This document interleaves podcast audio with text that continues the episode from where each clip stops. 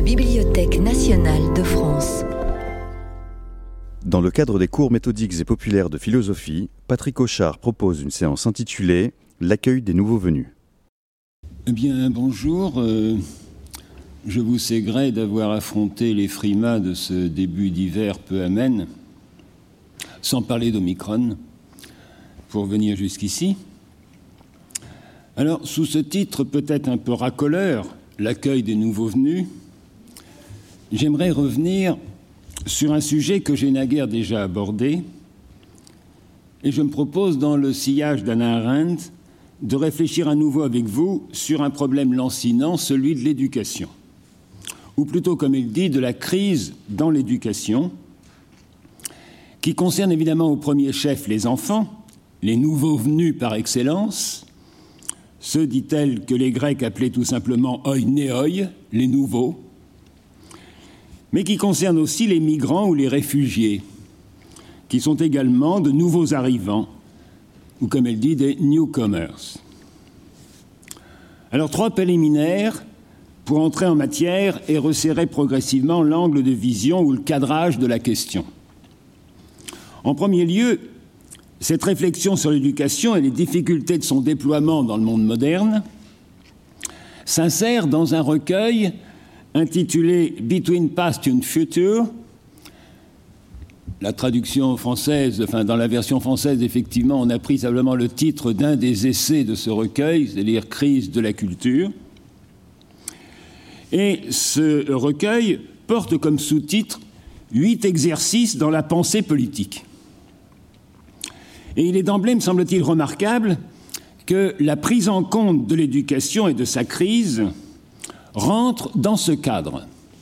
C'est-à-dire que les avatars de l'éducation soient devenus, comme elle dit, un problème politique de première grandeur. Non seulement parce que ce problème défraie la chronique et envahit les gazettes, mais surtout parce qu'il s'avère concerner tout un chacun, c'est-à-dire qu'il n'est pas une affaire de spécialistes, censément réservée au petit cercle des professionnels compétents, ou même à la foule de ceux qui sont directement impliqués en la matière à un titre ou à un autre, les parents, les enseignants, les éducateurs, enfin ça fait évidemment beaucoup de monde. Mais que cette question d'éducation c'est l'affaire du premier venu, c'est-à-dire de chacun et de tous, du profane, l'aïman, c'est-à-dire de celui qui, du point de vue du spécialiste, n'y connaît rien, comme elle dit exactement. Autrement dit, le problème de l'éducation n'est pas seulement un problème social, celui d'une certaine catégorie de personnel, quelle qu'en soit l'ampleur, mais un problème politique dans lequel donc il y va du monde commun, du souci du monde, de la continuité du monde. Sur ce point justement, ce sera l'horizon donc de mon propos. Et sur lequel donc tout un chacun est fondé à exercer son jugement et est avisé de se tenir pour concerné sans avoir à exciper de tel ou tel titre ou compétence, mais simplement comme personne ou citoyens parmi ses égaux, s'adressant à eux dans l'espace public à égalité. Aussi bien est-ce précisément ce qui pousse Anna Arendt à intervenir sur ce domaine, ou plutôt sur la crise dans l'éducation, à se pencher et à s'exercer politiquement sur la crise dans l'éducation, alors même qu'elle ne se recommande d'aucune compétence ni d'aucun titre particulier en la matière, comme elle le précise, et cela est bien sûr mon cas quand je parle de la crise dans l'éducation, puisque je ne suis pas éducatrice de profession. Notons cependant que sur l'autre versant de la question, celui de la condition d'immigré ou de réfugié, comme il dit plutôt, requérant lui aussi d'être introduit ou initié à un monde qui lui est étranger et auquel il est étranger, elle n'est pas dépourvue d'une expérience personnelle, cuisante et singulièrement aiguë. Je me rapporterai donc à un texte qui s'appelle Nous autres réfugiés, qui est recueilli dans, le recueil La tradition cachée, le juif comme paria, qui est de 1943 dans une revue d'immigrés euh, allemands aux États-Unis, Aufbau, et que vous avez donc euh, tout à fait à la fin des photocopies, euh, je dirais, en, en appendice. Je cite donc afin d'oublier, c'est le propos essentiel justement du réfugié, il doit oublier, afin d'oublier de façon encore plus efficace, nous préférons éviter toute allusion aux camps de concentration ou d'internement que nous avons connus dans presque tous les pays d'Europe, ce qui risquerait en effet d'être interprété comme une attitude pessimiste ou un manque de confiance dans la nouvelle patrie. Et en effet, elle précise que le réfugié se doit d'être optimiste, de se croire américain sitôt posé le pied à New York, et de s'imaginer posséder parfaitement la langue anglaise, et même avoir oublié l'allemand trois mois après.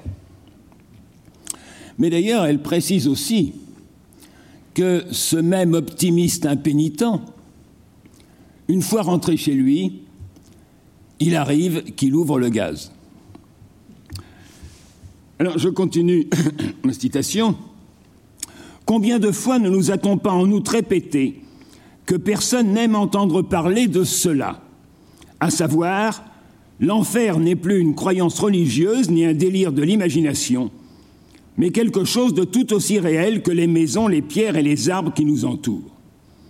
Manifestement, personne ne veut savoir que l'histoire contemporaine a engendré un nouveau type d'être humain ceux qui ont été envoyés dans les camps de concentration par leurs ennemis et dans les camps d'internement par leurs amis. Un texte qui n'est pas sans faire écho à notre actualité. Alors, et pourtant, ce que je voudrais indiquer dans ce, premier cadrage, en quelque sorte, que, cette réflexion sur l'éducation euh, euh, soit inscrite hein, dans les huit exercices sur la pensée politique, eh bien pourtant, il s'en faut que cette prise de position ou cette assignation du problème de l'éducation à titre d'exercice de la pensée politique aille de soi.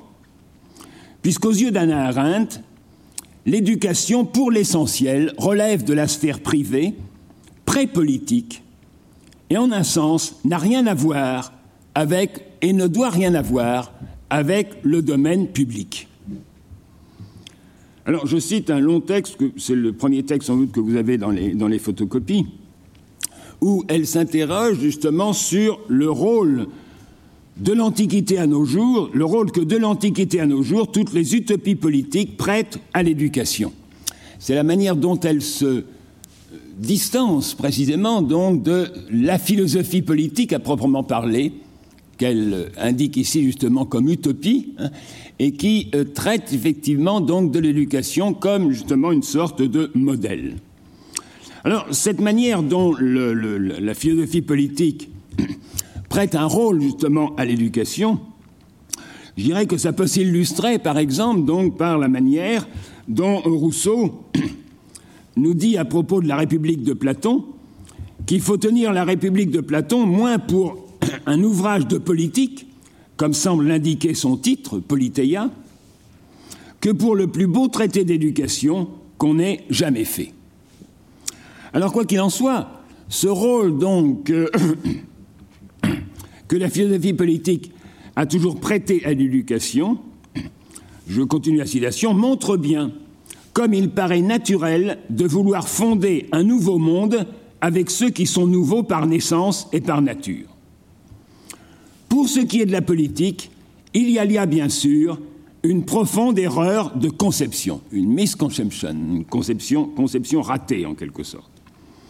Au lieu de se joindre à ses semblables en s'efforçant d'agir par persuasion et en courant le risque d'échouer, ce qui est le, fait même justement de la pratique politique, on intervient de façon dictatoriale qui se fonde sur la supériorité absolue de l'adulte et on essaie de mettre en place le nouveau comme un fait accompli, c'est-à-dire comme s'il existait déjà, comme s'il n'était pas justement à, à faire naître en quelque sorte, hein, mais comme s'il existait déjà dans un modèle préconçu en quelque sorte que l'on impose à la réalité et en premier lieu justement sur les enfants.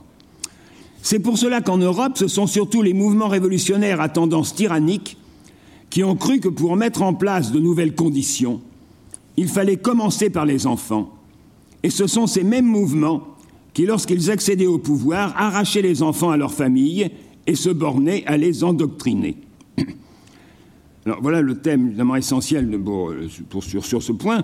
L'éducation ne peut jouer aucun rôle en politique, car en politique, c'est toujours à ceux qui sont déjà éduqués que l'on a affaire. Quiconque se propose d'éduquer les adultes se propose en fait de jouer les tuteurs et de les détourner de toute activité politique. Donc de les guider et ainsi justement de les détourner de toute activité politique, de toute initiative en quelque sorte euh, euh politique. Puisqu'on ne peut éduquer les adultes, le mot éducation a une fâcheuse résonance en politique. On prétend éduquer alors qu'en fait on ne veut que contraindre sans employer la force. Celui qui veut vraiment créer un nouvel ordre politique par le moyen de l'éducation, c'est-à-dire en ne faisant appel ni à la force, ni à la contrainte, ni à la persuasion, celui-là doit se rallier à la terrible conclusion platonicienne bannir tout l'ancien peuple de l'État à créer. Et je vous renvoie donc à la République de Platon, 541a, lorsqu'il se demande comment justement le modèle de la République qu'il vient d'esquisser, comment elle pourrait rentrer en quelque sorte dans la réalité, comment cette utopie justement pourrait se réaliser, eh bien voilà le moyen le plus commode et le plus aisé. Ceux qui dans la cité se trouveront avoir plus de dix ans, ils les expulseront tous vers la campagne. Et ils mettront leurs propres enfants à l'abri des mœurs d'à présent, qui sont précisément celles de leurs parents, pour pouvoir les élever selon les tournures et les normes, tropois et nomois, qui leur sont propres, à savoir celles que nous avons exposées tout à l'heure. N'est-ce pas ainsi que la cité, avec le régime politique mis en place, pourra de la façon la plus rapide et la plus aisée connaître le bonheur. Et on voit bien justement à cet égard que Pol Pot est bien un disciple de Platon sur ce, point. Donc je continue la citation d'Anna Arendt, mais en réalité, on, se refuse à accorder à ces mêmes enfants, que l'on guide, enfin que l'on guide, dont on est ainsi, les tuteurs, hein, on se refuse à accorder à ces mêmes enfants dont on souhaite faire les citoyens d'un utopique demain leur futur rôle dans le corps politique, qui est, comme on verra, justement un rôle d'initiative, un rôle justement de commencement. Car du point de vue des nouveaux, c'est-à-dire des enfants, si nouvelles que puissent être les propositions du, monde adulte, si révolutionnaires que puissent être justement ces utopies en quelque sorte, elles sont nécessairement plus vieilles qu'ils ne sont eux-mêmes. C'est bien le propre de la condition humaine que chaque génération nouvelle grandisse à l'intérieur d'un monde déjà ancien, et par la suite. Euh, euh, euh, former une génération nouvelle pour un monde nouveau traduit en fait le désir d'arracher des mains des nouveaux arrivants leur chance d'innover. Donc en ce sens, effectivement, l'éducation n'a rien à voir avec l'espace public, se, doit, doit, se situer justement en dehors de, euh, de, de l'espace public, ou du moins à l'abri de l'espace public. Je citerai encore ce passage. Donc, puisque l'enfant a besoin d'être protégé contre le monde, je reviendrai sur ce point, sa place traditionnelle est au sein de la famille. Ces quatre murs à l'abri desquels se déroule la vie de famille constituent un rempart contre le monde, et en particulier contre l'aspect public du monde. Donc la famille a ceci qui peut être évidemment un nœud de vipère, hein, mais du moins à ceci justement de bien, c'est qu'elle met l'enfant justement à l'abri du monde, ou plus précisément et encore plus précisément à l'abri justement du, de la dimension publique, de l'aspect public effectivement donc du monde, du domaine public en quelque sorte. Donc l'éducation n'a bien rien à voir avec, avec le domaine public.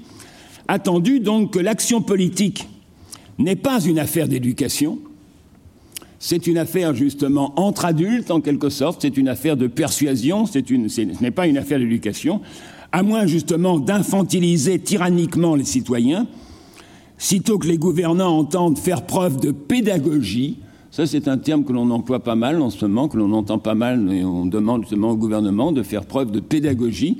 Je crois qu'il faut toujours se méfier justement, le gouvernement n'a pas à être pédagogue en quelque sorte. Et lorsqu'ils entendent faire preuve de pédagogie, eh bien, ils ne laissent pas d'enrégimenter.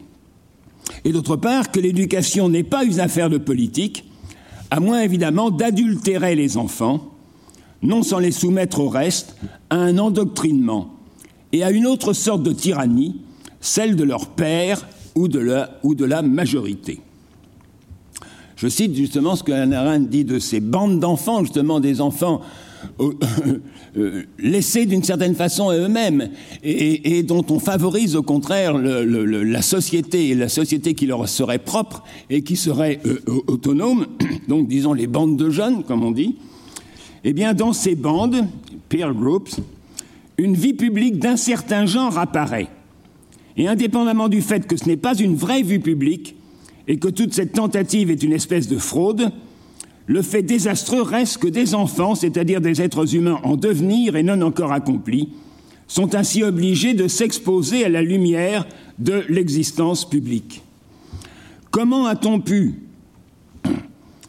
exposer l'enfant à ce qui est plus que toute autre chose, à ce qui plus que toute autre chose caractérise le monde adulte, c'est-à-dire à la vie publique, alors que l'on venait de s'apercevoir que l'erreur de toutes les anciennes méthodes avait été de considérer l'enfant comme un petit adulte, puisque c'est cela justement le, point essentiel de la nouvelle euh, conception de l'enfance et de la nouvelle pédagogie que l'on peut évidemment dater un peu de, de Rousseau, si l'on veut, et je cite évidemment Rousseau dans la préface de l'Émile, on ne connaît pas l'enfance, et les pédagogues, ils cherchent toujours l'homme dans l'enfant, sans penser à ce qu'il est avant d'être homme.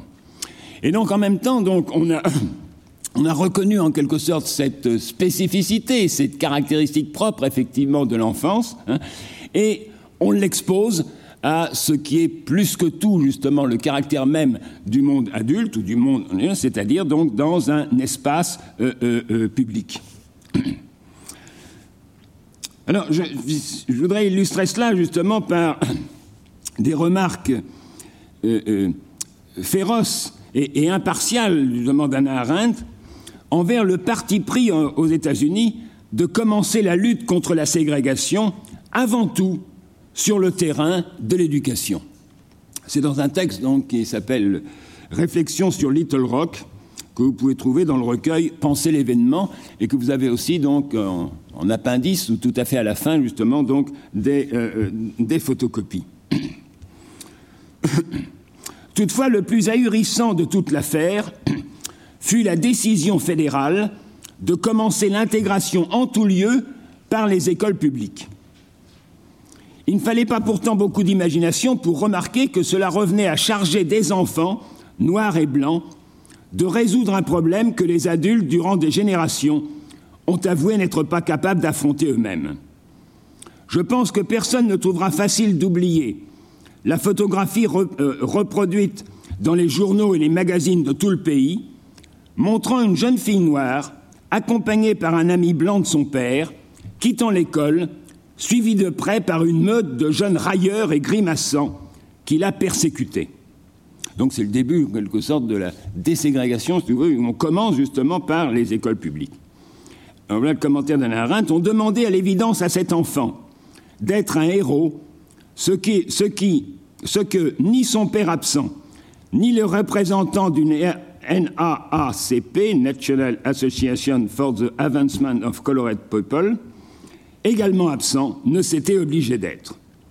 Il sera difficile pour ces jeunes blancs, ou du moins pour ceux qui, en grandissant, auront dépassé leur brutalité présente, de faire oublier cette photographie qui témoigne avec une telle absence de pitié de leur jeunesse délinquante.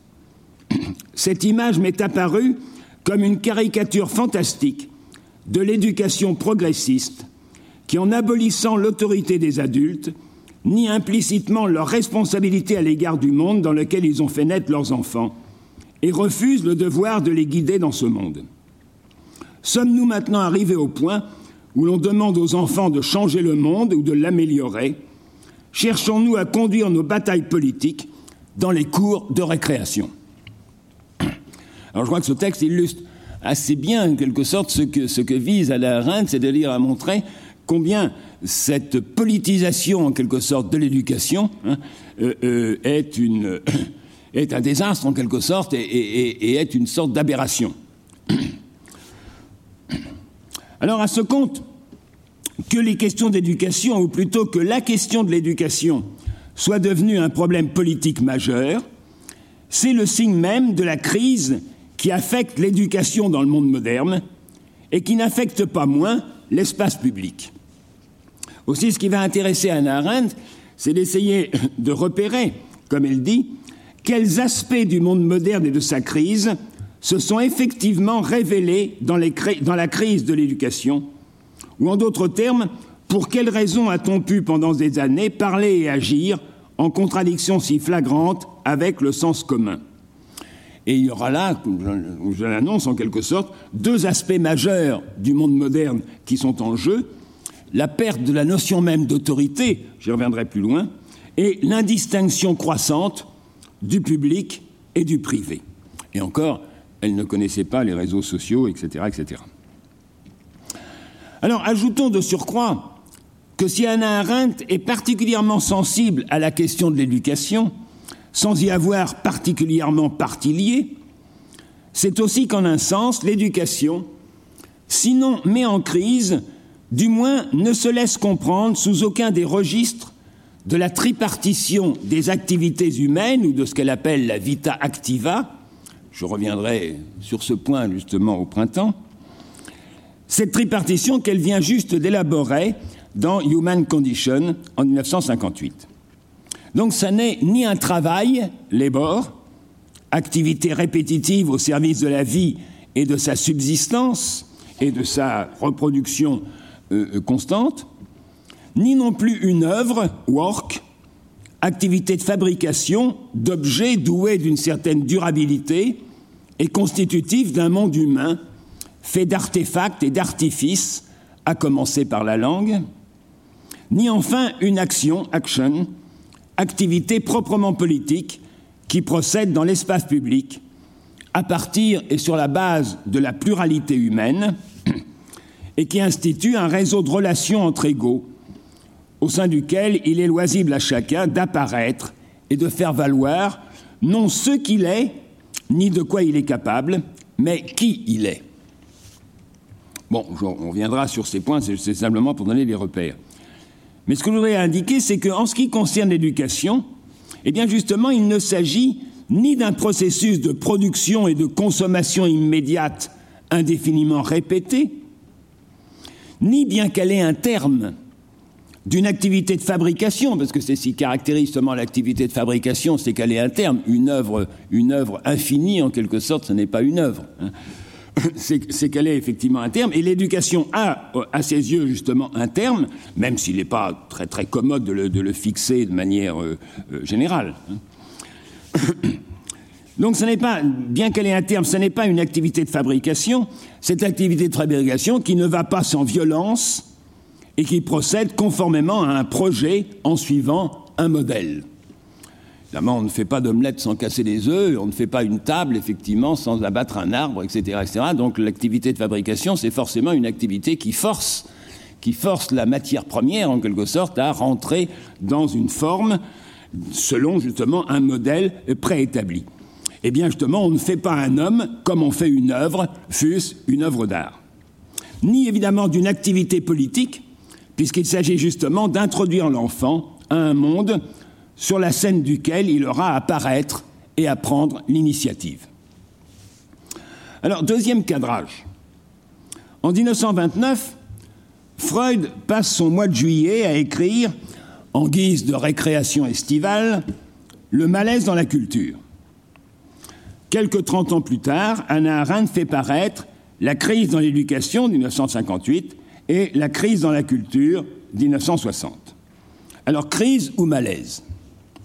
Eh bien, laissant de côté le malaise, même si tout à fait au début de son texte, elle, emploie évidemment ce terme, et elle s'intéresse au profond malaise qui, sous des apparences de prospérité, s'est répandu dans toute l'Europe depuis la fin de la Seconde Guerre mondiale. Mais enfin, laissant de côté le malaise, Anna Arendt opte pour la crise, car tel est sans doute à ses yeux le régime propre à l'histoire, à ce qui arrive, à l'événement. La crise, sans doute, appelle des solutions, un règlement, un traitement. Mais plus précisément encore, elle en appelle à l'innovation, à la capacité humaine d'initiative, de créer l'imprévu et même l'imprévisible, de créer ce qu'elle appelle le miracle. Je rappelle donc cette formule dans Human Condition. Le nouveau, donc, apparaît toujours in the guise of a miracle, dans la, dans la guise, si vous voulez, donc d'un miracle. Mais donc d'un miracle tout à fait ordinaire, d'un miracle évidemment donc tout à fait commun, qui est justement ce surgissement de l'imprévu, ce surgissement de l'imprévisible, qui, dont, dont l'histoire humaine en quelque sorte est semée. Ce qui veut dire évidemment que la crise en appelle à ce qu'Anna Arendt va penser, j'y reviendrai tout de suite, sous le signe de la natalité. Alors d'un autre côté, et cette fois apparemment en accord avec Freud, elle entend traiter de la crise dans l'éducation et dans la culture, mais c'est pour indiquer qu'il s'agit en un sens d'une spécification au domaine ou à la sphère de l'éducation de la crise générale, c'est ainsi que commencent les premiers mots de l'essai, la crise générale qui s'est abattue sur tout le monde moderne et qui atteint presque toutes les branches de l'activité humaine. De cette crise générale, donc, je dirais de la crise qui atteint, ou plutôt d'ailleurs sans doute qui constitue le monde moderne depuis le XVIe siècle, et de la manière dont enfin cette crise touche jusqu'à l'éducation.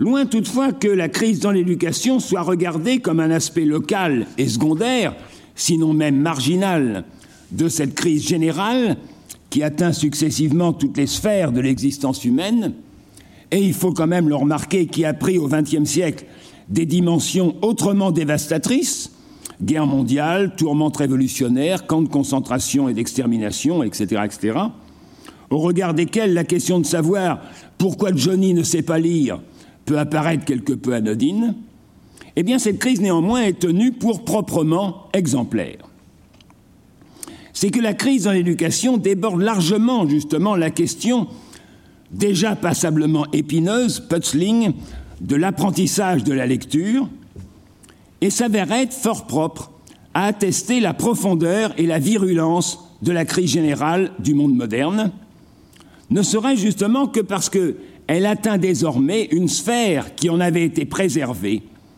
et qu'ainsi la crise n'épargne plus rien, qu'elle pénètre dans les familles et juste entre les quatre murs des foyers. Au reste, il ne s'agit pas seulement de relever l'extension de la crise, qui désormais, en affectant l'éducation, serait devenue générale, mais la portée caractéristique ou la portée révélatrice de la crise dans l'éducation tient plutôt à ce qu'elle atteste crûment l'indistinction croissante du public et du privé, destructrice à la fois de l'espace public et de l'espace privé, à ce qu'elle révèle le délitement de ce partage constitutif du monde. Et c'est pourquoi donc elle peut dire qu'en Amérique, un de ses aspects les plus caractéristiques et les plus révélateurs est la crise récurrente de l'éducation, ou dans l'éducation plutôt. Enfin, troisième cadrage, si crise il y a, et tout porte à le croire, quels qu'en soient les dégâts et le gâchis mais évidemment, l'apitoiement n'est pas le fort d'Anna Arendt, sans préjudice de sa sensibilité, qui ne laisse pas d'affleurer sous le sarcasme. Je voudrais donner par exemple ce, texte. Affranchi de l'autorité des adultes, l'enfant n'a donc pas été libéré, mais soumis à une autorité bien plus effrayante et vraiment tyrannique, la tyrannie de la majorité.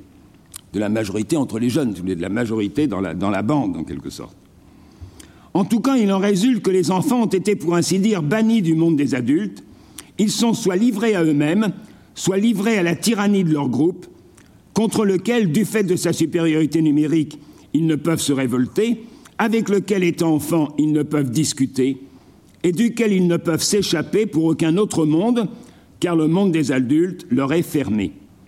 Les enfants ont tendance à réagir à cette contrainte, soit par le conformisme, soit par la délinquance juvénile, et souvent par un mélange des deux. Donc je pense quand même qu'Arendt est tout à fait sensible justement donc à ce que cette crise de l'éducation euh, euh, produit euh, comme comme en particulier, si vous voulez, le mélange entre le conformisme et la délinquance juvénile, hein, c'est précisément la manière même dont se trouve tarie la capacité d'innovation, justement, la capacité d'initiative qui est le enfin qui est pas le propre, mais, mais qui est que, recèle évidemment donc tout enfant, comme on, on, essaiera de le voir justement donc euh, tout de suite. Eh bien donc si crise il y a, eh bien, il y a toujours aussi un bon usage possible de la crise, et en tout cas, quelle qu'en soit l'issue, au reste imprévisible, la crise offre toujours un moment propice à l'éclaircissement, à la mise en lumière des choses jusqu'en leur essence.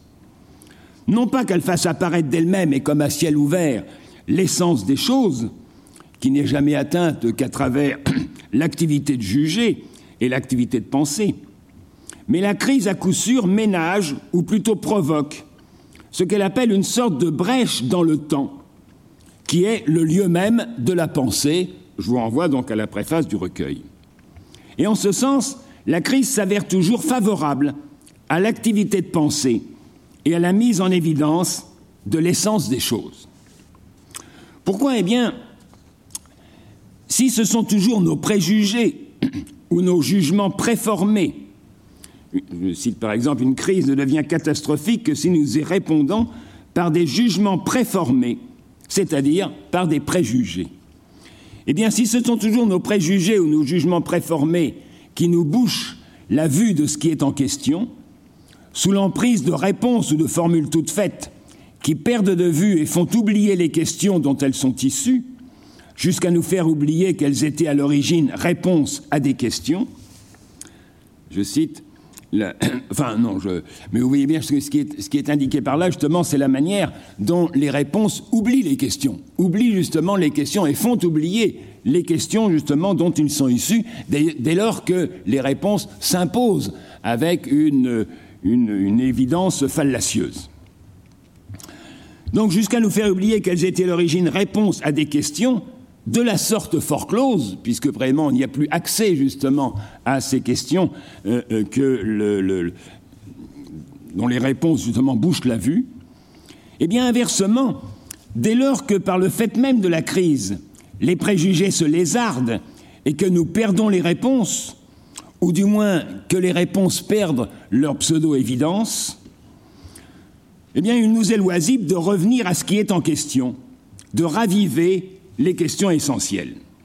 Je cite donc la disparition des préjugés signifie tout simplement que nous avons perdu les réponses sur lesquelles nous nous appuyons généralement, sans même nous rendre compte qu'elles étaient à l'origine réponses à des questions. Une crise nous force à revenir aux questions elles-mêmes. Bref, une crise dégage toujours un questionnement enfoui sous les idées toutes faites, sous les préjugés qu'elle ébranle, et nous offre l'occasion de nous en défaire et de nous interroger à neuf sur ce qui est essentiellement en question dans le domaine qu'elle affecte, d'exercer en tout cas à son endroit notre jugement direct, sans parti pris ni poncif ni fausse évidence, quelle que soit la teneur des réponses qu'on se trouve esquissées. Donc la crise, dit-elle, requiert de nous des réponses nouvelles ou anciennes, mais en tout cas des jugements directs. Autrement dit, la crise ne requiert pas forcément de prétendues nouvelles réponses, mais une manière de répondre renouvelée et éclaircie par un retour aux questions elles-mêmes, à ce qui est essentiellement en question. Il n'y a là au reste aucun déterminisme, il n'est écrit en aucun ciel si la crise sera bénéfique ou malfaisante, éclaircissante ou obscurcissante et désastreuse, mais il incombe à chacun impérieusement de ne pas manquer l'occasion d'éprouver et de penser la réalité, de saisir la chance que la crise ménage, de pénétrer l'essence de ce qui est en question, pour autant que par la vertu de la crise, les réponses cessent quelque peu d'en obstruer l'accès. Je cite donc une autre raison beaucoup plus péremptoire ou contraignante pour obliger le profane à s'intéresser à une situation critique dans laquelle il n'est pas immédiatement impliqué, c'est l'occasion fournie par le fait même de la crise, qui fait tomber les masques et efface les préjugés, d'explorer et de s'interroger sur tout ce qui a été dévoilé de l'essence des choses. Ou encore, une crise ne devient catastrophique que si nous n'y répondons par des idées toutes faites. Non seulement une telle attitude rend la crise plus aiguë, mais encore elle nous fait passer à côté de cette expérience de la réalité, de cette occasion de réfléchir qu'elle fournit. Donc il y a toujours un bon usage possible en quelque sorte. La crise est toujours en même temps une occasion, et en particulier donc une occasion de pénétrer jusqu'à l'essence de ce qui est en question. Quand donc un Arin traite de l'éducation en profane et sollicite tout profane de s'y intéresser également, alors même qu'il n'y est pas impliqué à un titre ou à un autre, car la pensée ou l'exercice du jugement direct est aussi l'affaire de tous et de chacun, sans titre particulier à faire valoir, à la différence de la connaissance ou du savoir, de la science, disons, qui elle évidemment requiert des connaissances particulières, eh bien son propos ou son dessein n'est pas de se prononcer sur des solutions déterminées qui requièrent à coup sûr une compétence particulière, par exemple évidemment sur l'établissement des programmes, sur l'établissement de nouveaux programmes, sont toujours évidemment quelque chose que, que, que, l'on renvoie à, chaque fois justement lorsqu'il s'agit de, de la crise. Et voilà ce qu'elle nous disait à la fin de la préface, justement, pour indiquer pas seulement d'ailleurs sur la crise dans l'éducation, mais surtout ces, ces huit exercices de pensée politique, non certes pour trouver des solutions déterminées, mais dans l'espoir de clarifier les problèmes et d'acquérir quelque assurance dans la confrontation de questions spécifiques. Donc il ne s'agit pas de donner des solutions, de, de, des solutions qui seraient déterminées sur, un problème déterminé, mais bien plutôt donc d'éclairer sous un jour nouveau et plus pénétrant ce qui fait l'essence de l'éducation et la manière particulière de s'interroger à son sujet. Ainsi d'emblée, mais de façon évidemment lapidaire, laconique, autant qu'inattendue, elle avance à la lumière de la crise que l'essence, je dirais plutôt sans doute la condition de l'éducation, au sens où la vie est la condition du travail, l'appartenance au monde, la condition de l'œuvre, et la pluralité humaine, la condition de l'action. Enfin, donc, l'essence ou la condition de l'éducation, ce n'est pas, par exemple, l'apprentissage, la capacité d'apprendre, etc., etc., mais c'est la, je cite, la natalité, le fait que des êtres humains, c'est-à-dire ceux qui sont justement à éduquer, sont nés dans le monde. Bon, c'est une phrase qui peut nous interloquer un petit peu, voilà donc que serait l'essence de l'éducation, c'est, je répète, donc la natalité, le fait que des êtres humains sont nés dans le monde. Évidemment, ça nous paraît justement un truisme qui enfonce une porte ouverte, au sens où on pourrait aussi bien dire qu'à chaque instant, il y a des chatons qui naissent sur Terre. Bon. Toutefois, c'est souvent sur ce qui peut passer pour un truisme que la pensée opère ses percées les plus décisives, d'ailleurs non pas en faisant assaut de réflexions abstruses, mais en s'ouvrant à ce qui est simplissime, à ce qui est difficile à force de simplicité, et à quoi il n'est guère prêté attention. Alors essayons de regarder de plus près sur cette formule. D'abord, des êtres humains, non pas exactement les hommes, ni encore moins l'homme avec un grand H, comme on pourrait s'y attendre dans la formulation d'une essence, mais des êtres humains advenant comme tels, non pas justement sous l'emprise de l'un, ni au titre d'une multiplicité d'échantillons d'une même espèce, se reproduisant indéfiniment selon le processus vital de l'éternel retour du même, dont elle nous dit justement que c'est la caractéristique même d'une philosophie de la vie, une philosophie de la vie qui n'aboutit pas, comme celle de Nietzsche, à l'affirmation de l'éternel retour comme principe suprême de l'être, ne sait tout simplement pas ce dont elle parle. Mais là, ce n'est pas, pas, ce dont il s'agit, justement, lorsqu'elle lorsqu dit justement des êtres humains. Des êtres humains, c'est-à-dire des êtres advenants, sous le signe d'une pluralité irréductible d'êtres uniques et singuliers, sous le signe d'une pluralité d'un, si vous voulez bien mettre un S à un. mettre un 1 justement au pluriel. Alors je cite donc ce texte célèbre qui, qui commence le, le, chapitre sur l'action justement dans, Human Condition. La pluralité humaine, condition fondamentale de l'action et de la parole, a le double caractère de l'égalité et de la distinction. Et un peu plus loin, chez l'homme, l'altérité qu'il partage avec tout ce qui existe, et l'altérité, c'est-à-dire le simple fait d'être autre que ce qui est autre, en quelque sorte. Hein. Donc évidemment, n'importe quoi a ce caractère justement d'altérité. Et l'individualité distincte, distinctness, qu'il partage avec tout ce qui vit, deviennent unicité. Et la pluralité humaine est la paradoxale pluralité d'êtres uniques. Et je vous renvoie, parce que c'est le seul texte que je connais sans doute, il y en a sans doute beaucoup d'autres, mais enfin, qui me revient justement à l'esprit, où justement le 1 est mis au pluriel. Je renvoie un texte de la Boétie, donc un passage de la Boétie dans le discours de la servitude volontaire.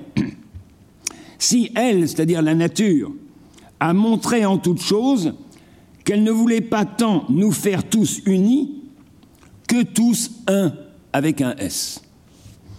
Donc c'est cette pluralité d'un, en quelque sorte, avec un S, qui caractérise justement ces êtres humains, des êtres humains. Alors des êtres humains sont nés.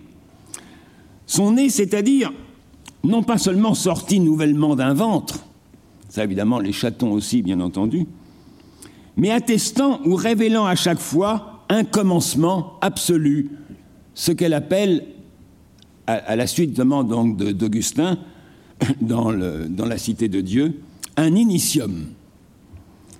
Et Anna Arendt commente à nombreuses reprises la formule augustinienne, que vous pouvez trouver, donc c'est au livre 12, si je ne me trompe, de la Cité de Dieu, Initium ergo ut esset, creatus es homo, antequem nullus fuit. Bon, c'est pas si facile que ça d'ailleurs à traduire, même si ça paraît tout à fait limpide. Hein disons, pour qu'il y eût un commencement, et je dirais en un commenceur, comme dit, euh, comme dit Anna Arendt, un homme fut créé avant qui il n'y avait personne. Et Anna Arendt pose une distinction, enfin, à la suite d'Augustin, pose une distinction entre le début, principium, le début du monde, par exemple, avant quoi d'ailleurs il y avait autre chose, hein, il pouvait y avoir autre chose, il y avait des anges par exemple, etc. etc. Mais le, le, début du monde et le commencement, initium. Je cite, ce commencement n'est pas la même chose que le commencement du monde, ce n'est pas le commencement de quelque chose, mais de quelqu'un qui est lui-même un commenceur.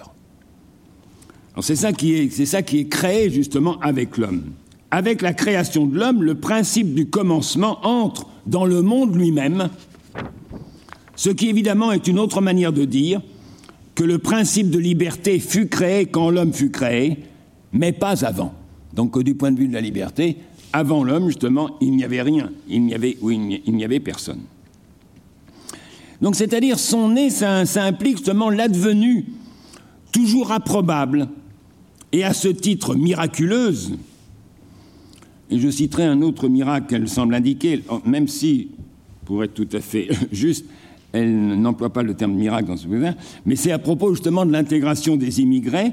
Elle nous dit une gageure jamais tout à fait réussie, mais réussissant toujours au-delà de toute attente. Et ce au-delà de toute attente, c'est justement le caractère même justement donc du, euh, du miracle. C'est-à-dire d'un commencement d'une personne incomparable d'une personne inédite.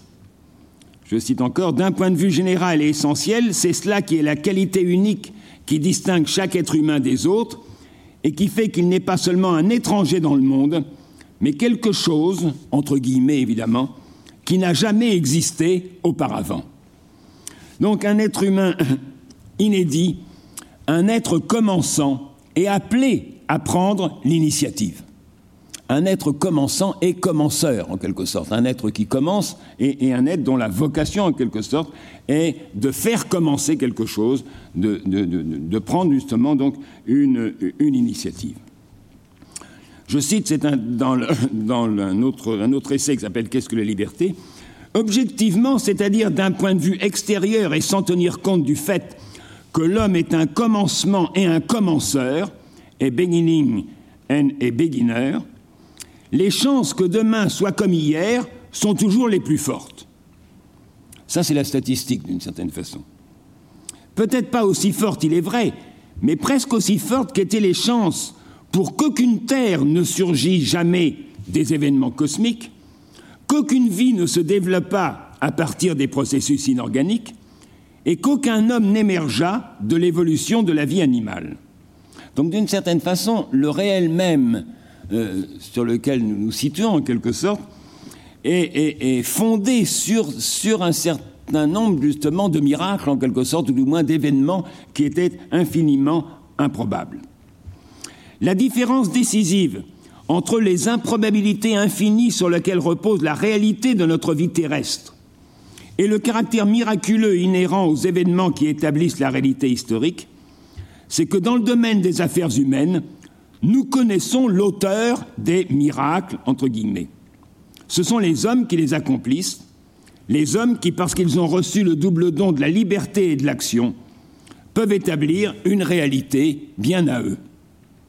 Cette réalité, qui est justement donc la réalité historique, qui est aussi bien livrée à l'entropie des processus automatiques qu'à ce qu'elle appelle la pure capacité de commencer, et qui est donc au total semée d'inattendus ou de miracles communs. Autant donc il ressortit à la superstition d'espérer des miracles dans l'ordre des processus naturels ou historiques, autant, dit-elle, il relève d'une attitude réaliste de guetter ce qui ne peut être prévu et prédit de se préparer et de s'attendre à des miracles dans le domaine politique. Et heureusement d'ailleurs, parce que sans cela, on aurait de quoi souvent justement à être complètement désespéré. Alors quoi qu'il en soit, de l'extasiement béat et quelque peu niais auquel sacrifient parfois les parents, eh bien chaque nouveau-né est bien pourtant paradoxalement le plus beau parce qu'il est tout bonnement incomparable, et surtout, comme on dit sur un mode absolu, parce qu'il promet, sans qu'on ait le moins du monde à spécifier ce qu'il promet, si ce n'est qu'à son égard, on peut s'attendre à l'inattendu. Ou la formule c'est dans Human Condition, The unexpected can be expected.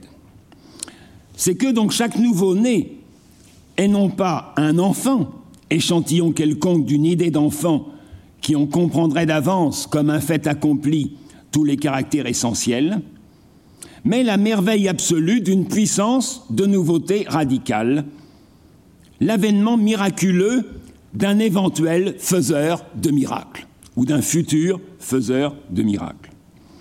Avec chaque nouveau-né, le monde est non pas ramené à son principe, principium, mais lesté d'un commencement, initium, et d'un commenceur, donc begin and beginner. C'est-à-dire d'un facteur d'initiative propre à le maintenir, donc à le renouveler, à le remettre d'aplomb, pour autant que chaque naissance signe un commencement absolu, la venue au monde d'un éventuel commenceur, au point que l'heureuse nouvelle, l'Évangile, peut toujours se résumer dans ce verset Un enfant nous est né. Et c'est par ces termes que se termine le chapitre sur l'action dans Human Condition.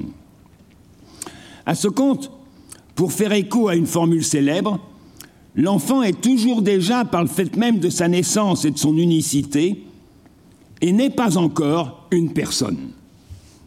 Je cite ainsi l'enfant objet d'éducation se présente à l'éducateur sous un double aspect. Il est nouveau dans un monde qui lui est étranger et il est en devenir. Il est un nouvel être humain et il est en train de devenir un être humain. Ce double aspect ne va absolument pas de soi et ne s'applique pas aux formes animales de la vie.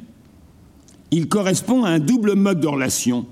D'une part, la relation au monde, le monde qui n'est pas la Terre, qui est justement le monde humain, ce monde, que j'ai indiqué tout à l'heure, fait d'artifices, d'artefacts et de langage en particulier.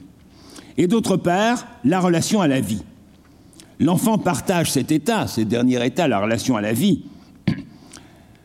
de devenir, cet état de devenir, avec tous les êtres vivants. Si l'on considère la vie et son évolution, l'enfant est un être humain en devenir, tout comme le chaton est un chat en devenir. Mais l'enfant n'est nouveau que par rapport à un monde qui existait avant lui, qui continuera après sa mort et dans lequel il doit passer sa vie. Si l'enfant n'était pas un nouveau venu, un newcomer dans ce monde des hommes, mais seulement une créature vivante pas encore achevée, l'éducation ne serait qu'une des fonctions de la vie et n'aurait pas d'autre but que d'assurer la subsistance et d'apprendre à se débrouiller dans la vie, ce que tous les animaux font pour leurs petits. Donc si l'éducation est quelque chose de particulier que ce que la chatte fait pour son chaton, hein, c'est parce que justement l'enfant euh, n'est pas seulement donc un vivant en devenir, hein, et donc il faut accompagner justement le devenir et lui apprendre à se débrouiller dans la vie, hein, mais en même temps justement un être qui est introduit dans le monde. Et c'est mais si, si donc euh, l'enfant est en même est, toujours déjà et n'est pas encore justement une personne, hein, eh bien la meilleure façon d'étouffer dans l'œuf cette personnalité unique en devenir, fût-ce évidemment avec les meilleures intentions du monde, si grave que puisse être ce non-respect des conditions de la croissance vitale, il est sûr qu'il a été fait involontairement. Tous les efforts de l'éducation moderne se sont concentrés sur le bien-être de l'enfant. Mais avec les meilleures intentions du monde, eh bien, c'est justement de sacrifier à l'utopie, de considérer cette personnalité d'ores et déjà comme un fait accompli. Et Anna Arendt distingue dans les diverses émancipations qui caractérisent justement le monde moderne, je dirais justement dans, dans l'ordre tel qu'elle les, les, donne sans doute. Hein. Enfin, non, c'est pas d'ailleurs dans l'ordre, mais enfin, l'émancipation des travailleurs, l'émancipation des femmes et l'émancipation des enfants. Bon, et elle va faire, comme vous voyez, une, euh, comme vous verrez plutôt, donc, une différence tout à fait euh, euh, essentielle hein, entre les deux premières qui sont évidemment tout à fait légitimes, hein, et la euh, troisième qui lui paraît justement être une farce, hein, ou être plutôt justement une sorte de tromperie ou de fraude. Alors je lis justement ce texte. Les derniers à être touchés par ce processus d'émancipation. Alors ce processus d'émancipation, depuis disons le XVIIIe siècle, eh bien, elle, considère justement que c'est un processus qui émancipe la vie considérée comme le plus grand des biens du secret de ce qu'elle appelle la privacy. Donc du secret de l'espace privé en quelque sorte ou de l'espace familial pour l'exposer à la lumière publique. Eh bien, les derniers dont a été touchés par ce processus d'émancipation furent les enfants. Et ce qui, justement, pour les travailleurs, ces travailleurs qui produisent les moyens de subsistance et, qui sont émancipés, justement, euh, sous, ce, chef. Et les femmes, qui évidemment donnent la vie et qui sont émancipés sous ce chef, avait signifié une véritable libération, car ce n'était pas seulement des travailleurs et des femmes, mais aussi des personnes qui pouvaient donc prétendre légitimement accéder au monde public, c'est-à-dire avaient le droit d'y être et d'y être vu, d'y parler et d'y être entendu, eh bien ceci fut un abandon et une trahison dans le cas des enfants, qui sont encore au stade où le simple fait de vivre et de grandir a plus d'importance que le facteur de la personnalité. Plus la société moderne supprime la différence entre ce qui est privé et ce qui est public, entre ce qui ne peut s'évanouir qu'à l'ombre et ce qui demande à être montré à tous dans la pleine lumière de l'espace public, ce qui ne peut s'épanouir à, euh, l'ombre, c'est justement c'est la vie en quelque sorte. Et sous toutes les formes vitales, l'enfant justement est toujours euh, euh, croit toujours en quelque sorte à l'abri à l'abri du, monde extérieur, enfin autant, autant évidemment qu'il est, est possible.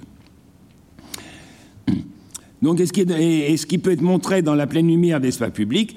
Autrement dit, plus la société intercale entre le public et le privé une sphère sociale où le privé est rendu public et vice-versa, plus elle rend les choses difficiles à ses enfants, qui par nature ont besoin d'un abri sûr pour grandir sans être dérangés. Et un autre texte que je voudrais signaler, c'est à propos de des mots d'Hamlet. Les mots d'Hamlet, le temps est hors de ses gonds, out of rent, au sort maudit que ce soit moi qui soit né pour le rétablir. Ce n'est pas une exception, nous dit-il justement, ces mots, ces mots d'Ablet, et ce n'est pas exactement un sort maudit. Elle nous dit les mots d'Hamlet sont plus ou moins vrais pour chaque génération, bien que dès le début de notre siècle, ils aient acquis une plus grande valeur persuasive qu'avant. Au fond, on n'éduque jamais que pour un monde déjà hors de ses gonds ou sur le point d'en sortir, car c'est là le propre de la condition humaine que le monde soit créé par des mortels afin de leur servir de demeure pour un temps limité. Parce que le monde est fait par des mortels, il s'use, et parce que ses habitants changent, euh, et parce que ses habitants euh, changent constamment, ils courent le risque de devenir mortels comme eux. Pour préserver le monde de la mortalité de ses créateurs et de ses habitants, il faut constamment le remettre d'aplomb, cette règle, comme dit évidemment Hamlet. Le problème est tout simplement d'éduquer de façon telle qu'une remise d'aplomb demeure effectivement possible, même si elle ne peut jamais être définitivement assurée.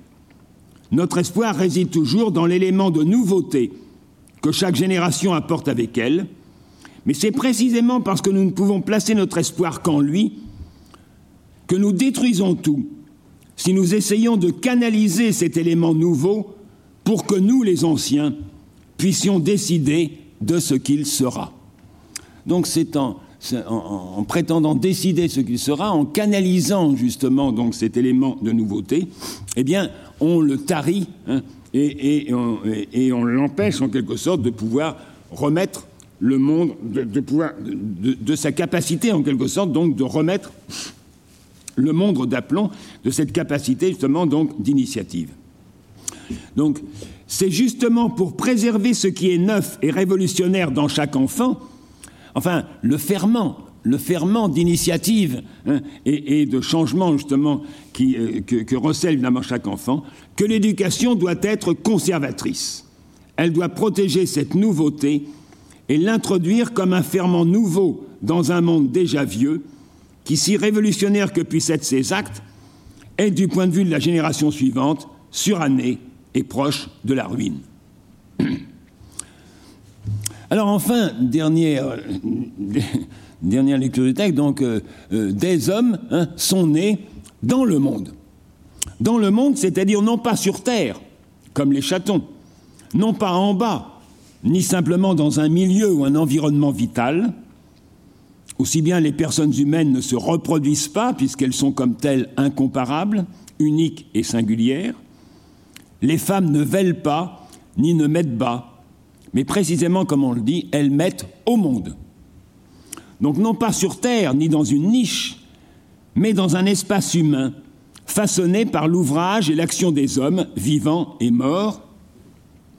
Et elle nous dit justement que même en Amérique, c'est-à-dire dans ce nouveau monde, et qui est voué justement à ce qu'elle appelle le pathos de la nouveauté, eh bien le monde dans lequel les enfants sont introduits est un monde ancien, c'est-à-dire un monde préexistant, construit par les vivants et les morts, et qui n'est nouveau que pour ceux que l'immigration vient d'y introduire. Donc dans ce monde qui est doté d'une durabilité qui dépasse l'existence de chacun et qui néanmoins est précaire, qui ne se confond pas, cette durabilité ne se confond pas avec la pérennité cosmique. Or c'est essentiellement donc par rapport au monde dans lequel il aura à passer sa vie et qui lui est d'abord étranger, auquel d'abord il est étranger, newcomers, à l'instar de l'immigrant, que l'enfant est nouveau. À ce titre, l'éducation n'est pas seulement une fonction de la vie, ni un processus d'adaptation, mais il lui incombe de veiller à la fois au maintien, donc au renouvellement du monde, ou du moins à sa possibilité.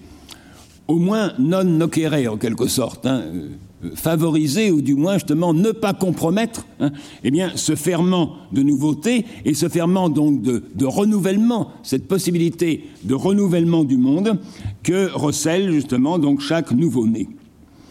Et du même coup donc il est veillé à la sauvegarde de ce ferment d'initiative, de ce commencement radical qu'est l'enfant, afin justement que ce ferment n'avorte pas et qu'il lui soit loisible d'être effectivement un commenceur, de concert avec ses semblables.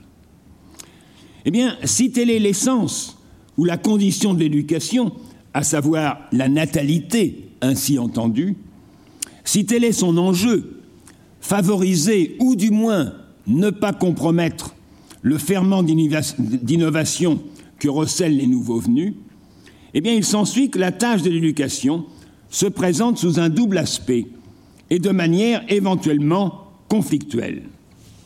Je cite cependant, avec la conception et la naissance, les parents n'ont pas seulement donné la vie à leurs enfants, ils les ont en même temps introduits dans le monde, dans leur monde, dans notre monde en quelque sorte, dans ce monde humain fait d'artefacts et d'artifices. En les éduquant, ils assument la responsabilité de la vie et du développement de l'enfant, mais aussi celle de la continuité du monde. Ces deux responsabilités ne coïncident aucunement et peuvent même entrer en conflit. Donc il s'agit d'abord de protéger les enfants contre le monde.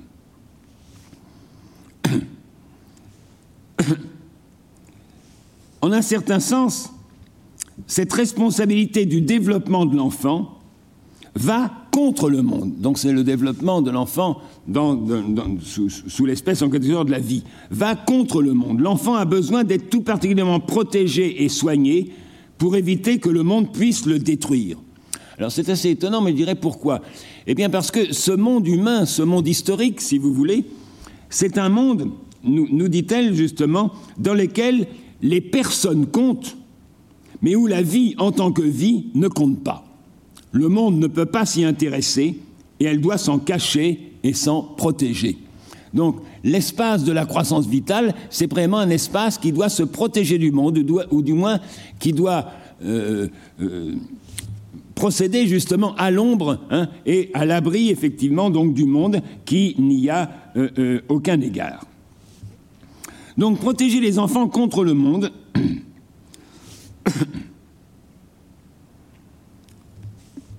Contre le monde au sein, au, au sein desquels justement on l'a, au sein desquels ces, ces nouveaux venus sont étrangers et sont démunis. Je cite, mais c'est dans Qu'est-ce que l'autorité? Le symptôme le plus significatif de la crise et qui indique sa profondeur et son sérieux, c'est la crise de l'autorité cette fois, est qu'elle a gagné des sphères pré-politiques comme l'éducation et l'instruction des enfants, où l'autorité en sens le plus large a toujours été acceptée comme une nécessité naturelle manifestement requise, autant par les besoins naturels, la dépendance, le terme est assez remarquable, qui est exactement la même chose que le Hilflosigkeit freudien, la, dépendance ou l'absence la, de recours en quelque sorte dans lequel se trouve l'enfant, que par une nécessité politique, la continuité d'une civilisation constituée qui ne peut être assurée que si les nouveaux-nés par naissance sont initiés à un monde préétabli où ils naissent étrangers.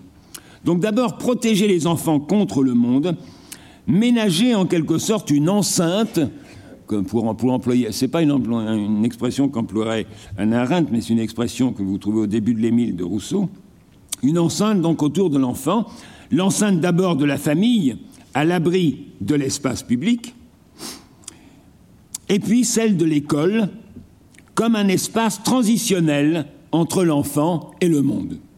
Je cite ce passage, normalement c'est à l'école que l'enfant fait sa première entrée dans le monde.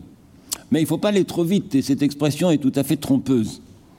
Or, l'école n'est pas le monde, et ne doit pas se donner pour telle. C'est plutôt l'institution qui s'intercale entre le monde et le domaine privé que constitue le foyer pour permettre la transition entre la famille et le monde. Donc l'école est cette, cet espace transitionnel, si vous voulez, entre le, premier espace de l'enfant, la famille, et le monde. Et donc de ménager dans les deux cas une ligne de protection, mais une ligne de protection, nous dit-elle, qui ne saurait être un mur.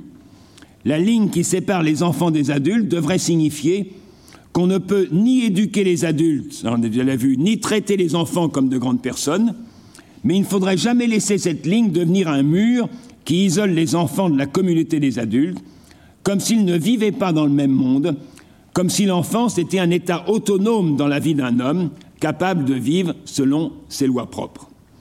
Donc une ligne de protection, mais qui ne soit pas un mur et qui ne laisse pas les enfants en quelque sorte à eux-mêmes, et dans ce qu'on a déjà vu tout à l'heure, donc euh, faire ce, ce, cette pseudo-société qui est celle des enfants. Il s'agit ensuite, donc réciproquement, de préserver le monde et de la vague des enfants qu'on y met et qui, livrés à eux-mêmes, ne manqueraient pas de le saccager. Mais ce monde aussi a besoin d'une protection, nous dit-elle, qui l'empêche d'être dévasté et détruit par la vague des nouveaux venus qui déferle sur lui à chaque génération. Bref, l'éducation assume une double responsabilité et souscrit à deux exigences conjointes mais différentes, voire conflictuelles, à l'endroit de l'enfant mis au monde et à l'endroit du monde dans lequel cette déferlante est mise. Mais ce double aspect ne doit pas masquer que la tâche essentielle de l'éducation, à distinguer, même si elles vont de pair, de l'instruction ou de l'enseignement d'un savoir ou d'un savoir-faire, mais à l'éducation, dans la mesure où elle se distingue du fait d'apprendre, on doit pouvoir assigner un terme. C'est ce que je disais tout à l'heure, donc l'éducation a un terme. On ne peut éduquer sans en même temps enseigner, et l'éducation sans enseignement est vide et dégénère donc aisément en une rhétorique émotionnelle et morale, mais on peut très facilement enseigner sans éduquer, et on peut continuer à apprendre jusqu'à la fin de ses jours sans s'éduquer pour autant. Donc il y a une distinction évidemment euh, essentielle entre les deux, donc entre cette éducation qui, pas, qui ne se réduit pas du moins donc à l'enseignement. Eh bien, ce qui, la tâche essentielle justement de l'éducation, dans la mesure même où elle se distingue justement de l'enseignement, c'est toujours de présenter notre monde à l'enfant, c'est-à-dire d'initier à notre monde le futur initiateur ou novateur. Il faudrait bien comprendre que le rôle de l'école est d'apprendre aux enfants ce qu'est le monde et non de leur inculquer l'art de vivre. Et cette manière d'initier l'enfant donc à notre monde, eh bien, ne va pas sans que l'éducateur en tant que tel, et quoi qu'il pense par ailleurs, non seulement connaisse le monde et soit à même d'y introduire l'enfant et d'en faire part, mais encore se pose au regard de l'enfant en responsable du monde. Et ça, évidemment, c'est un point tout à fait, tout à fait essentiel.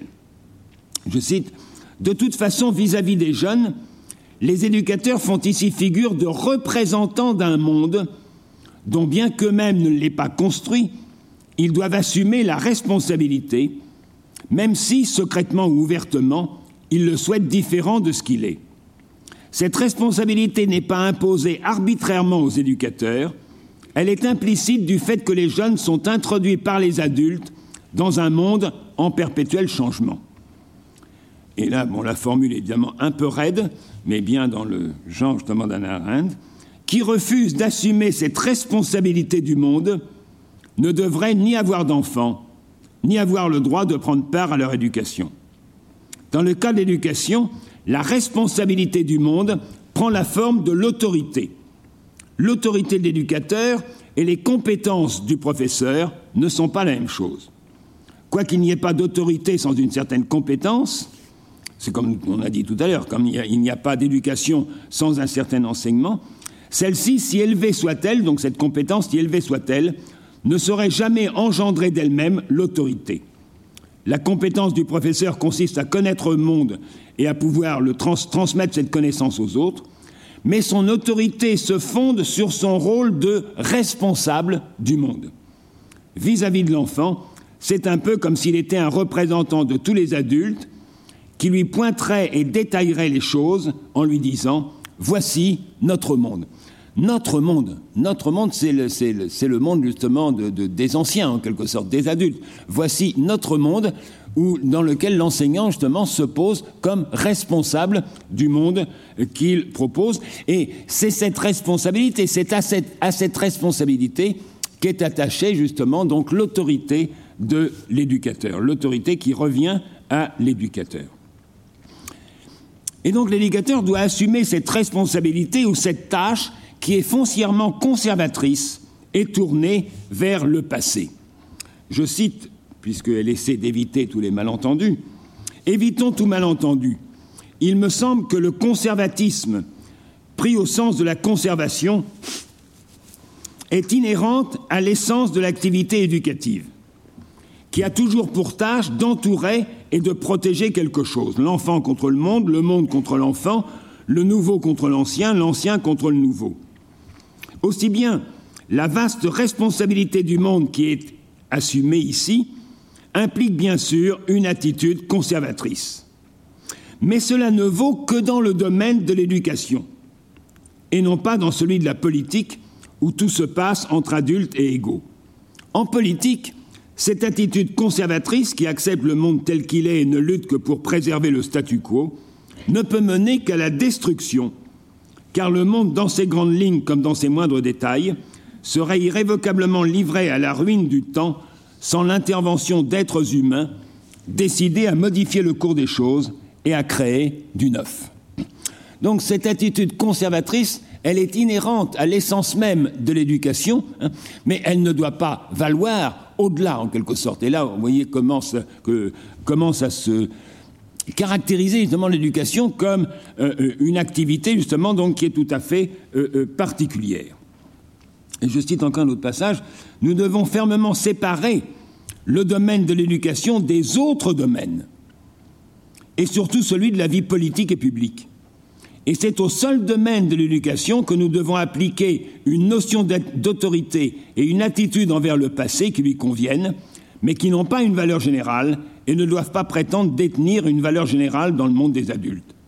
Étant donné que le monde est vieux, toujours plus vieux que les enfants, le fait d'apprendre ce qu'est le monde est inévitablement tourné vers le passé.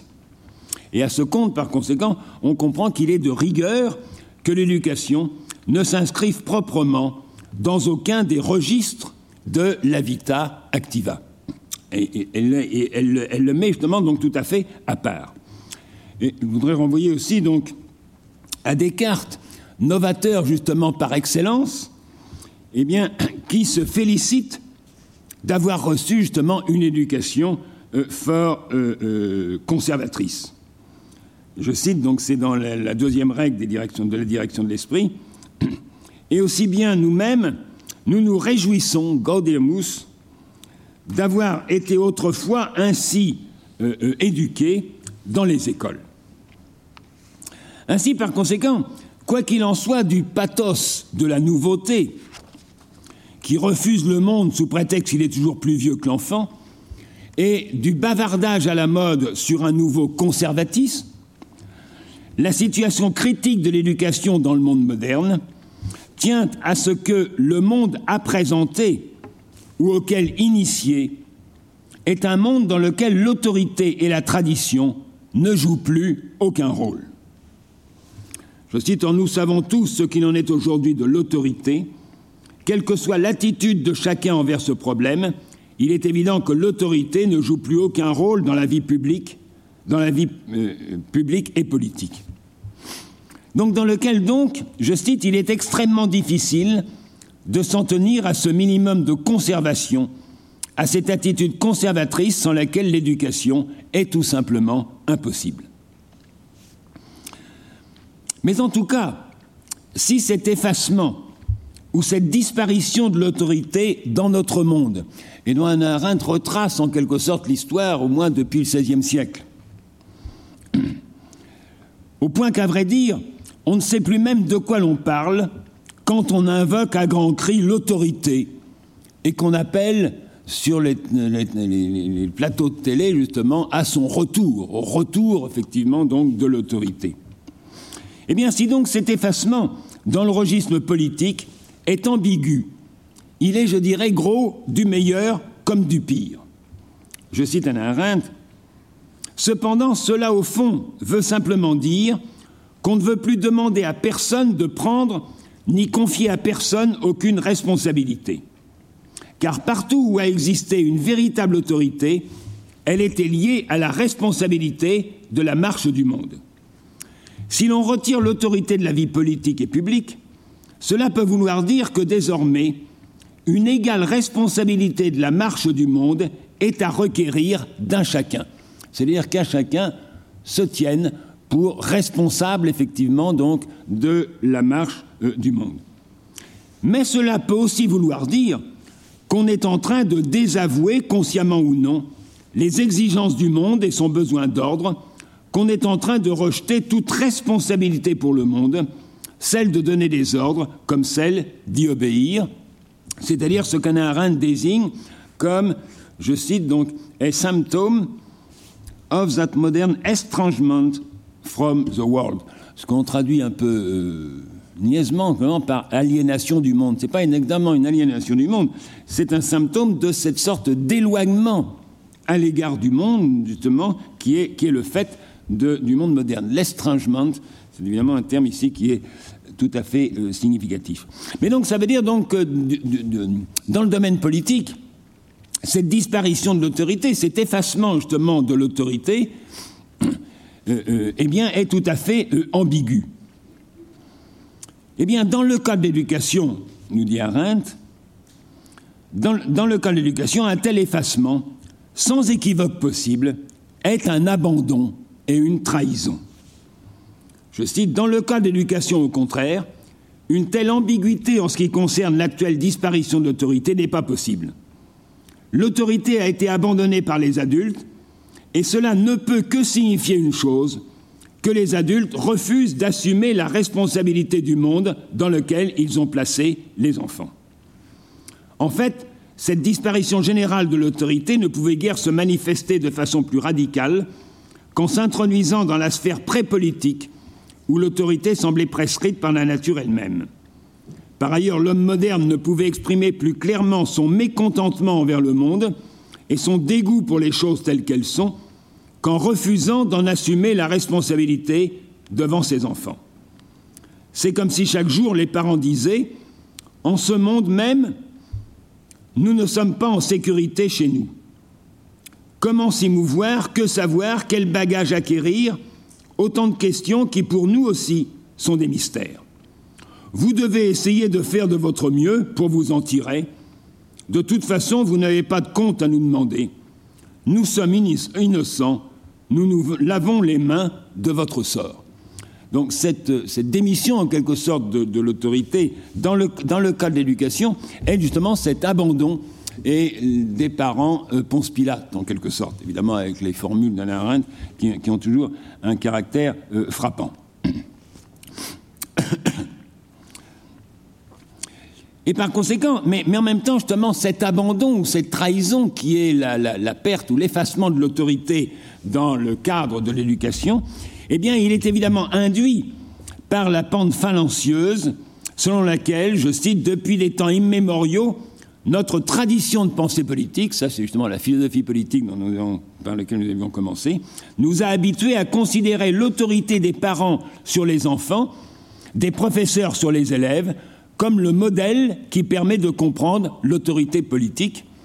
Et donc, évidemment, cette propension est, de lier le sort des deux domaines et de lier le sort justement de l'effondrement de, l'autorité en politique et qui, se répercute en quelque sorte donc dans le domaine de l'éducation, qui est dans la mesure même où l'éducation était tenue justement pour le, pour le modèle même du politique tout à, fait, tout à fait à tort, comme on a vu justement dès le début.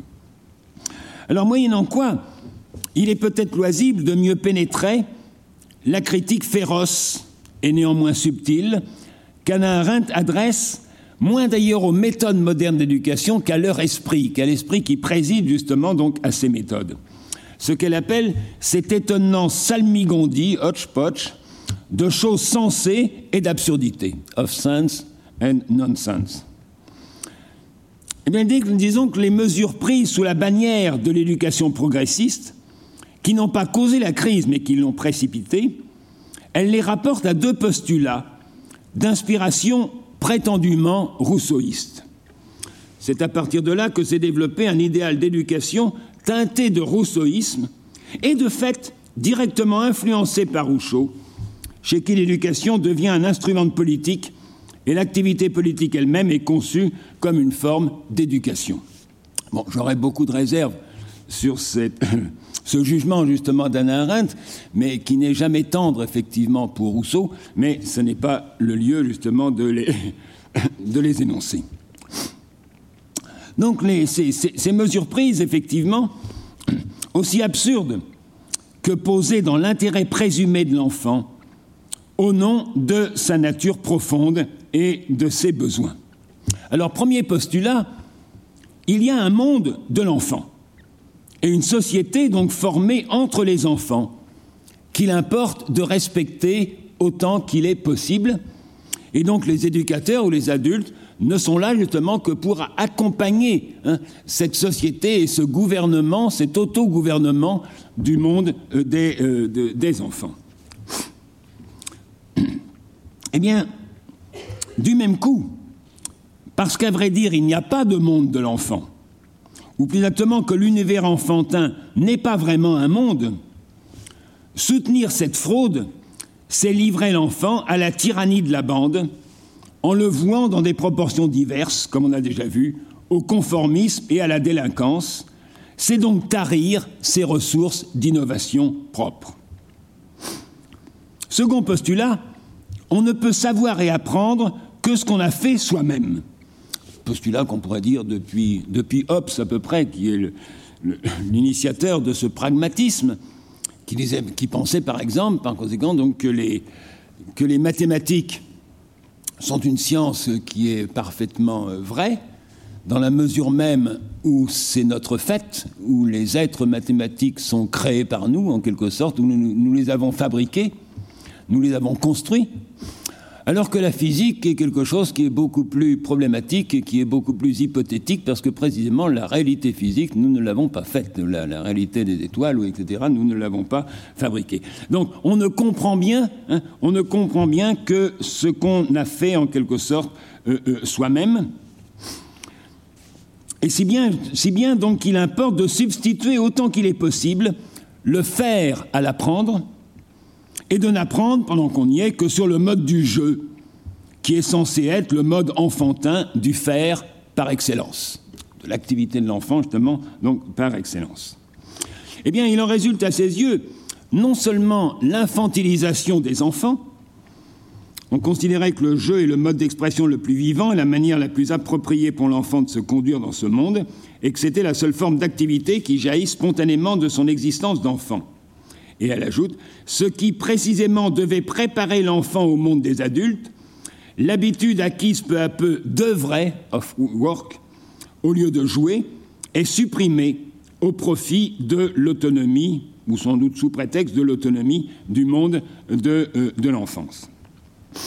Donc non seulement il en résulte l'infantilisation de l'enfant, mais surtout l'impossibilité pure et simple que l'enfant apprenne le monde apprennent notre monde, notre monde, euh, celui évidemment des adultes, tout simplement parce que ce monde n'est justement pas fait, il n'est justement pas de l'ordre du faire, que personne ne saurait le faire, et qu'il n'est pas proprement fabriqué, mais qu'il procède pour l'essentiel de l'ouvrage et de l'action conjointe des hommes vivants et morts, et qu'il en appelle à la responsabilité de chacun. Alors, en guise de conclusion, s'il appert évidemment que l'éducation est sans doute une affaire trop sérieuse pour être laissée au seul pédagogue de tout poil, soit à un Arendt le mot de la fin avec les derniers mots de son essai. Ce qui nous concerne tous, et que nous ne pouvons donc esquiver sous prétexte de le confier à une science spécialisée, la pédagogie. C'est la relation entre adultes et enfants en général, ou pour le dire en termes encore plus généraux et plus exacts, notre attitude envers le fait de la natalité.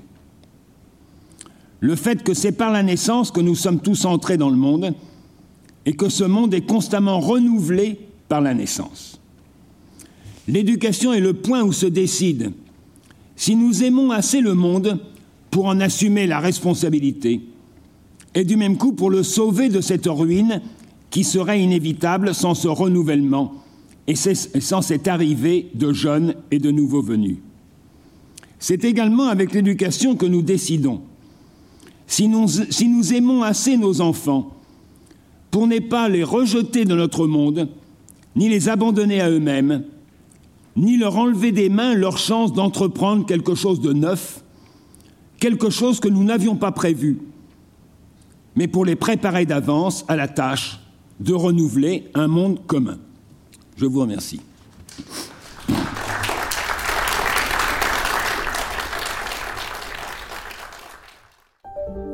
Vous venez d'écouter un podcast de la Bibliothèque nationale de France. Retrouvez les conférences, rencontres et créations de la BNF sur toutes les plateformes de podcast ainsi que sur le site bnf.fr.